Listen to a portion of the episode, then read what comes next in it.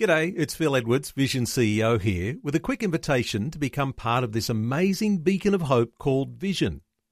Together we can put our love into action to help people of all kinds build or rebuild their lives on the truth of God. Please consider the part you can play during our upcoming Visionathon appeal, remembering that it's your support that makes Vision possible, including this podcast. Coming up today on The Story. I was just a usual 15 year old kid going through stuff you do. And I remember one night there, I'd, you know, done some dumb things or whatever I'd, I'd done and I was struggling. And it was about probably 9.30 at night. And he said, come on, mate, let's go for a walk. And we walked all through Lawns and we just kept going and going. And it got later and later. It was a midweek. But he said, mate, don't matter. We're just going to walk and talk until you can get it all off your chest. That never left me. The Story. The story. G'day, I'm Jimmy Colfax. Welcome to The Story.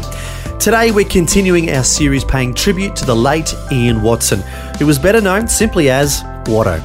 Today we'll hear from Ian's son Haydn, who will share what it was like growing up with a father who was an extremely gregarious, larger than life character who always had an encouraging word for whoever he happened to be with. Haydn says he loved it and is happy to be playing a part in continuing his father's men's ministry known as Shed Happens, which has touched the lives of blokes all over Australia. Haydn's having a chat with Eric Skattebo and will share a bit of his own story along with insights into his father's life journey. Haydn Watson, welcome to the program. Good to speak with you, Eric. Glad to have you with us, and you're joining us from Brisbane, is that right? Correct, yes, Brisbane. Okay, well, before we talk to you about what it was like having Watto for your father. Let's find out a little bit about you. Were you born in the Brisbane area? Yeah, I was. I've uh, grown up around the north side of Brisbane, and I got married uh, after going through university and studying civil engineering, and lived on the coast for about nine years at Coolum, which was a lovely break in life from mm-hmm. uh, living on the north side, and I always wanted to, to live near the beach, and then moved back to Brisbane when my eldest son was in year two. Okay, well, let's go back to your childhood. What are some of your earliest memories of growing up with Watto as your father? My earliest childhood memories, everything was pretty exciting. My brother at the uh, memorial said life was like living in the front seat of a roller coaster, huh. having my father as a father, and um, I got lots of fun memories. My biggest one is, um, of course, he loved footy and he had three boys, and uh, we had so much fun kicking the ball and following him around at footy and being part of all of that. And of course, as we heard in the introduction, your father was the founder of the Shed Happens Men's Ministry. Did he share his faith with you? He did, but um, Dad really wasn't probably the driving force or the person who introduced me to God. It, it, it was my mother and mm-hmm. um, my mother's mother's. My grandmother, when I look back now, had a big influence. So there was no way that I ever doubted whether God was real. I pretty much had a faith as long as I can remember because it was so important to my mother and I could see in her life what it meant. Mm-hmm. There always comes a time in your life when you do make a big decision and um, I went to Grace College and I remember in year eight hearing someone speak and I can't remember who it was at this point in time. It was, a, it was an evangelist and um, I remember him explaining the crucifixion in detail and I remember sitting there and that was probably one of the big moments where I thought, no, no, yeah, I'm definitely in. Jesus did that for me. But yeah, no, mum, mum was um, mm-hmm. her faith was pretty strong. Dad really didn't probably get to know God until I was about year ten, about fifteen. Oh, what happened? Well, we lived on a property, and um, he'd been heavily involved with football and trotting horses because he's all his uncles and his father had always been involved in trotting horses, and he bought a property up at um, Burpengary, which I thought was fantastic. Us boys growing up on, on acreage and not wearing shoes for the first part of our lives and huh. riding horses and carrying on. But wow. he tried to sell the property and he couldn't sell it. And there was a number of things. He was frustrated with work. He'd been in a job in the public service for 22 years, which he didn't like the whole time. He mm. didn't want to be there. Wow. And um, I think there was one day in the paddock where the trotting track was out the back, and we didn't have horses at this stage. They didn't. They ate more than they money that they won for huh. prize money. Yeah. And um, yeah, there was a point where Dad was trying to sell the property, mm-hmm. and uh, he was all doing it in his own work. And um, I think he said, "God, if you're for real, then I want to give you a go. And that, that was pretty much a change of everything for him. Wow. How did that impact you personally? I was really happy. You know, I knew God, and um, there was no questions for me. But I thought, oh, well, I love my dad, and Yeah. now he knows God, and he wants to be part of it. It wasn't though he wasn't didn't want to be part of God, but I thought, no, he's got it. So for me, it was great. But a dad who now knew God as well. And did you do anything together as far as go to retreats or any father and son Christian activities? Dad lived his life in an open book, and his faith to me, rather than go to many camps or Christian activities, was just seeing the changes in his life, mm-hmm. was the impact that it had on me. We did a lot of wonderful things in terms of football, and that was pretty powerful in our lives. But just seeing him walk every day was the most powerful thing in my life. Mm-hmm. And then what happened next in his life? Well, the property sold, and Dad was able to buy a smaller property, just a normal residential block in Petrie, and buy a truck and leave the public service. And um, he had zero dollars left to his name actually to put fuel in the, the tank, but he, he'd owned the house and he owned the truck. But he had to be humble to go and ask his mate for $500 to fill the truck up to do the, the first couple of loads. So I watched that miracle that God did in his life, planning something better than Dad could ever imagine he could plan. And so for me, that, that never left me watching that happen. And then he went for seven years delivering sand and water to people. He had a truck on the back of the tank that um, came along with it. He didn't know um, that was going to be any use, but actually it was. And after about seven years of doing that, someone, um, an older fellow at the um, who was down at the police station when Dad was taking myself and my cousins and his friends and my uncles down there to get their license, saw him one day and said, "Are you a driver trainer?" And he said, "No, I'm not." He said, "Well, I get calls. Do you want to you want to go and do the training, and I'll I'll look after you and send you through people." And um, so that's how we started doing driver training. Oh, okay. But for Dad, it was more than that. He had spent um, his life playing football and then coaching and putting everything into people he was involved with, more than just playing football. He would get involved in their lives and trying to make them the best person that they could be. Hmm, yeah. Suddenly, he was exposed to men one on one on the hour to be able to do exactly what he did best is talk to them. And he wanted to talk to them about not only teaching them how to drive the truck, he was interested in their hearts. Hmm. And it really just propelled him into the next part of his life. Yeah. I mean, it sounds like a perfect role for him and his personality. Yeah, it was. It suited him. And, you know, you can see that people have different strengths in their life. Mm-hmm. That was his strength. God had him in the right place. So that's how he got involved in truck driver training after being a truck driver himself. And he had a huge impact on so many young men who were learning how to drive a truck. And your mother shared with me that a lot of what made him so special sharing with others was because of he had so much pain and troubles that he had gone through in his past and, and in his childhood. Yeah, I, I think that um, he was impacted quite a bit by his mother passing away when he was Yeah. 15 and his sister. Yep. yeah, he, he, he carried that with him. Um, How that affected him in, in his life, I, I probably can't put my finger on any of that being the driving force for what he did. But it probably made him very empathetic to those who, Yeah. yes, had, had lost others. But more importantly, he, he just had a passion for trying to make people the best that they were and know that everybody was loved. At, That mm-hmm. was the consistent theme in his life the whole way through. Yeah. And and from the extension from the from the truck, really, that was just that part of his life. God blessed him financially from it, also put him in a place where he wanted to be.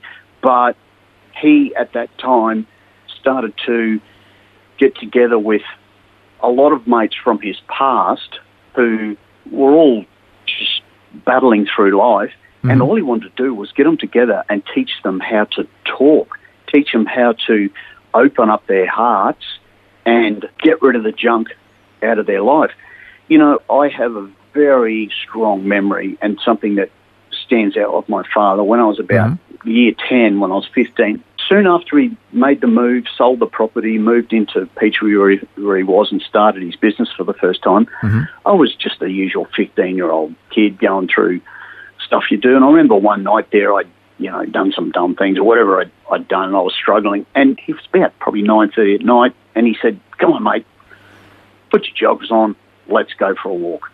And we walked all through Lawnton. We just kept going and going, and it got later and later. It was a midweek thing, but he said, "Mate, don't matter. We're just going to walk and talk until you can get it all off your chest." I don't care where we get to. Hmm. And uh, we got home extremely late, but I thought that never left me, and that's what he did with everybody he came across. He, probably to his own detriment with sleep, hmm. he would go as late and as long as needed to let that person get the junk off his heart and clear the rocks around his heart. That's real hmm. what it was about. Yeah.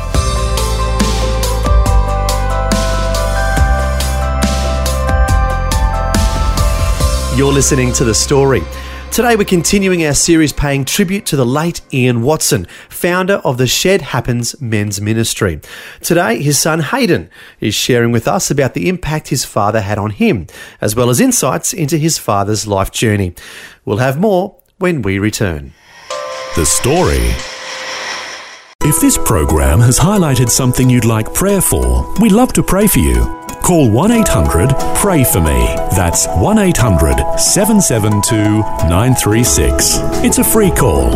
Or text 0401 132 888.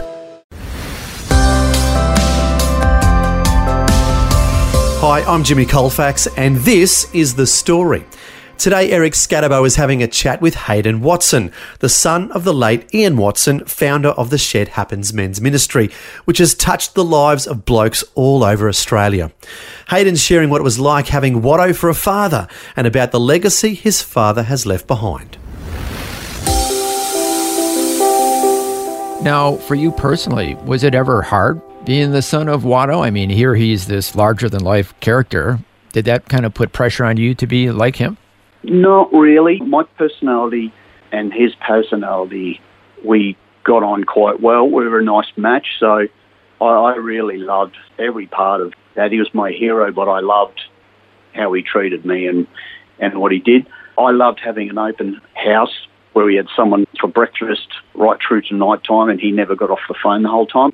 I had a mother who was okay with that. She loved that environment. Yeah. My middle brother didn't appreciate it. He didn't, and dad dad went about trying to treat him like he had the same personality as me. And then he did the same to my third brother, and they he was different. So again, as he got through it all, he realised um, I probably shouldn't have tried to treat you all boys the same. But through that, you know, he learned and he taught a lot of people about that and became better in it himself. So no, I enjoyed it. But yeah, mm, there was times my other brothers probably didn't appreciate it, but it was good growing up with him as a dad. And that was one of the things that made him so special is that he was humble enough to learn new things, and then he would turn around and try to share that with guys that he was mentoring.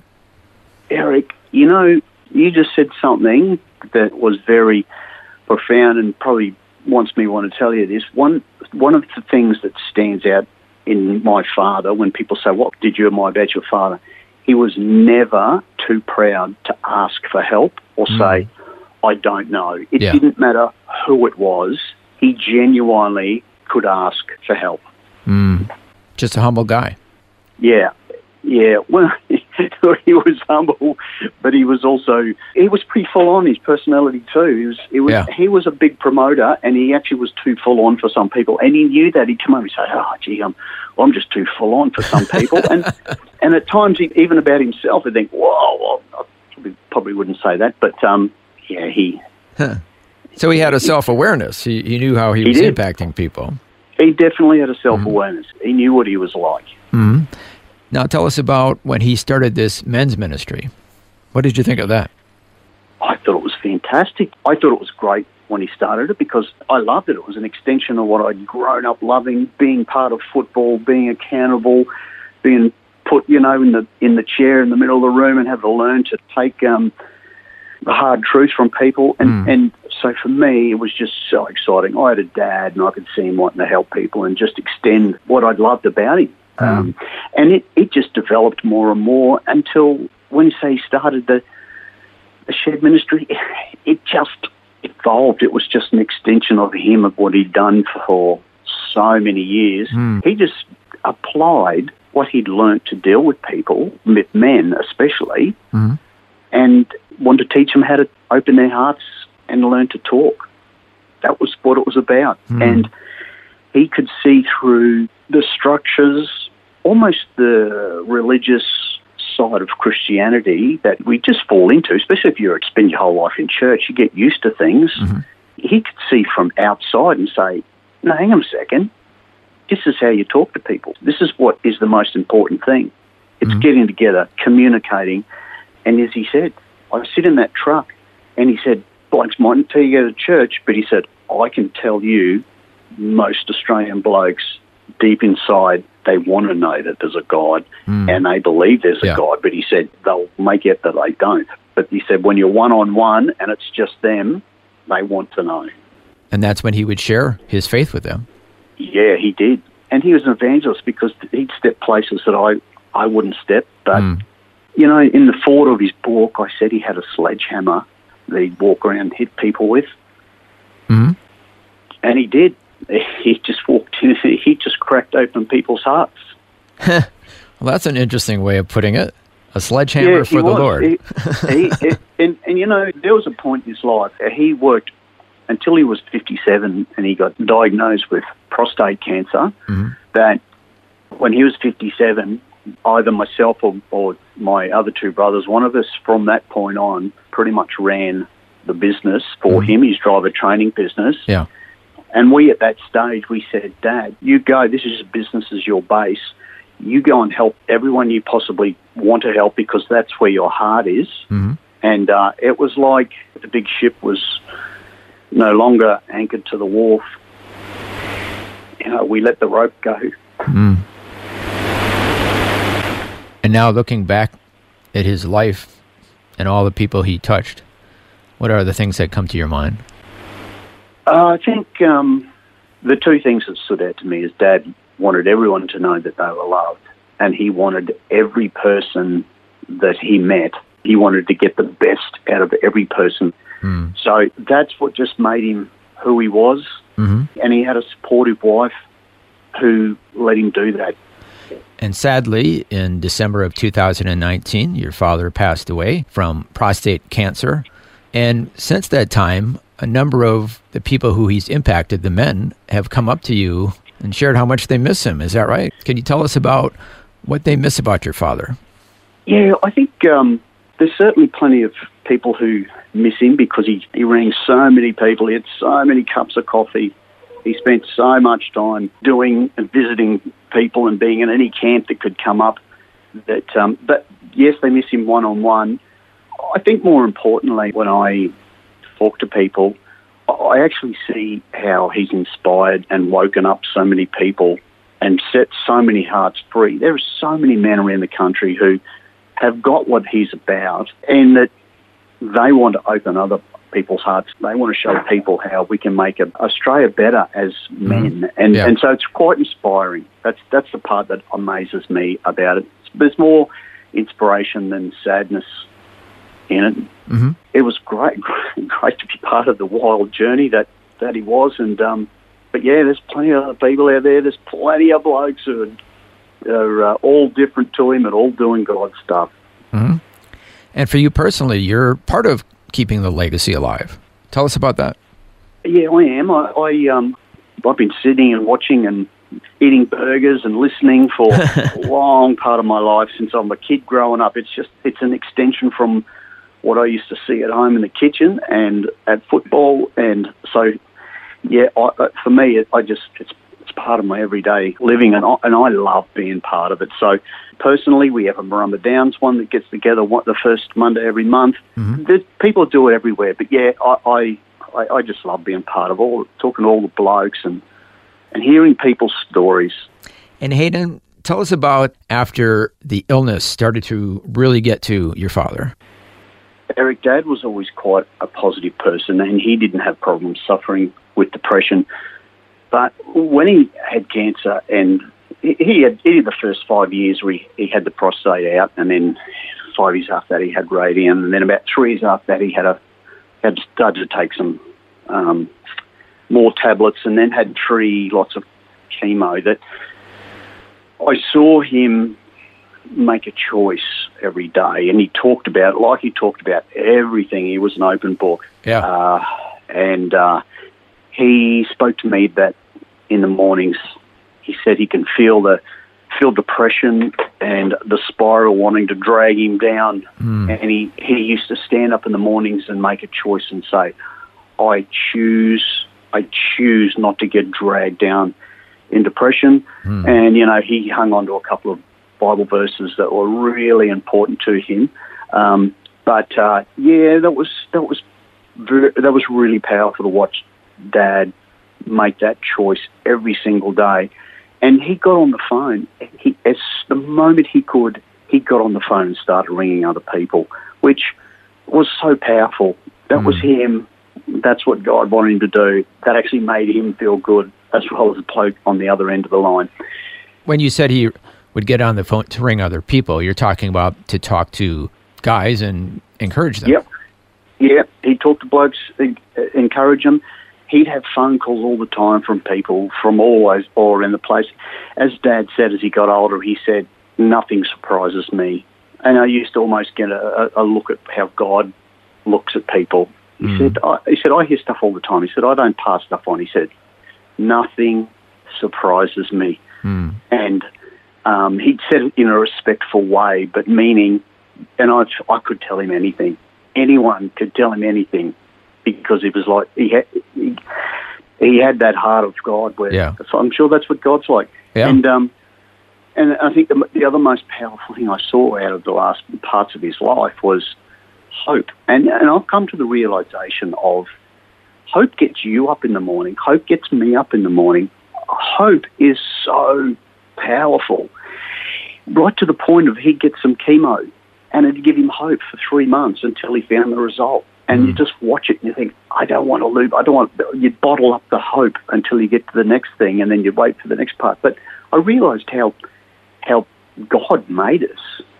It's just a word that Uh, you can't. You only experience and understand it. But you know, for me, I just look at that and I think, well, you know, when you've got hope in God, that that that is everything. I know you go mm-hmm. through Yeah. bad things in life. You know God, and He gives you hope, and you have hope. That is the ultimate thing of what makes you get up every single day. And I just watched Him live it. So, wow, there's been some. It's been, it's been an amazing, painful couple of years to watch it all happen and go through it. Mm, but oh yeah. boy, it's you know, yeah. But that's the lasting legacy. He's shared with you, well, he's modeled for you how to live with hope and how to serve others. Yeah, and, and, and all those who were part of it saw what it was. And yeah, no, investing in others, it's just amazing. You know, you, yeah, we all get a choice when we're older, and he made a choice. He was dying, and he made a choice to invest in others. And um, you can just see him walking so closely with God, and God working out through his life and telling him stuff that only could be from God about other people. It was amazing. Wow. And the legacy continues to this day, and you're a part of it. And I have to say, you sound a bit like your father. You- you- I think I've got more of my mum's personality, but yeah, yeah. There's parts of that that I picked up. yeah, so that's uh, that's wonderful. The legacy is continuing in more ways than one. Haydn Watson, thank you so much for sharing with us today. Thank you, Eric. I really appreciate it. It's lovely to be able to do it. That was Eric Skattebo chatting with Haydn Watson, the son of the late Ian Watto Watson, founder of the men's ministry known as Shed Happens. Sadly, Ian passed away in December of 2019, but as we've heard, his legacy is living on in the life of his son and in many other men who have been impacted by Watto's life. As we've heard throughout this series, Watto wasn't about material possessions or earthly wealth, but like it says in the Bible, he was about storing up treasures in heaven where neither moth nor rust destroys and where thieves do not break in and steal. For where your treasure is, there your heart will be also. And it was quite clear where Watto's heart was. It was in building others up and leading them to their Father in heaven. And I'm certain when Ian arrived there, his Heavenly Father gave him a big good on you, mate. Well, to find out more about Ian's men's ministry and his books, you can go to the website shedhappens.com.au. That's shedhappens.com.au. Thanks so much for joining us for Haydn Watson sharing insights into his father's story. Until next time, I'm Jimmy Colfax, encouraging you to share your story with someone today. Next time on The Story. We've met Satanists who have given their lives to Christ. Uh, and, and we've met uh, people who are atheists and Satanists who are still atheists and still Satanists that are Stryper fans. So, you know, my hopes and, and prayers are that maybe in, in some small way or some big way, you know, we're having a positive effect on them, maybe tugging at their hearts and they're hearing the message because our, our message is very clear. Michael Sweet is the voice of the legendary Christian heavy metal band Stryper. He'll share with us some of the ups and downs of his journey, including the positive impact they've had over the years on many non Christian listeners. Also, he'll share about some of the personal struggles he's gone through. That's Michael Sweet from Stryper sharing his story next time. The story. Just another way Vision is connecting faith to life.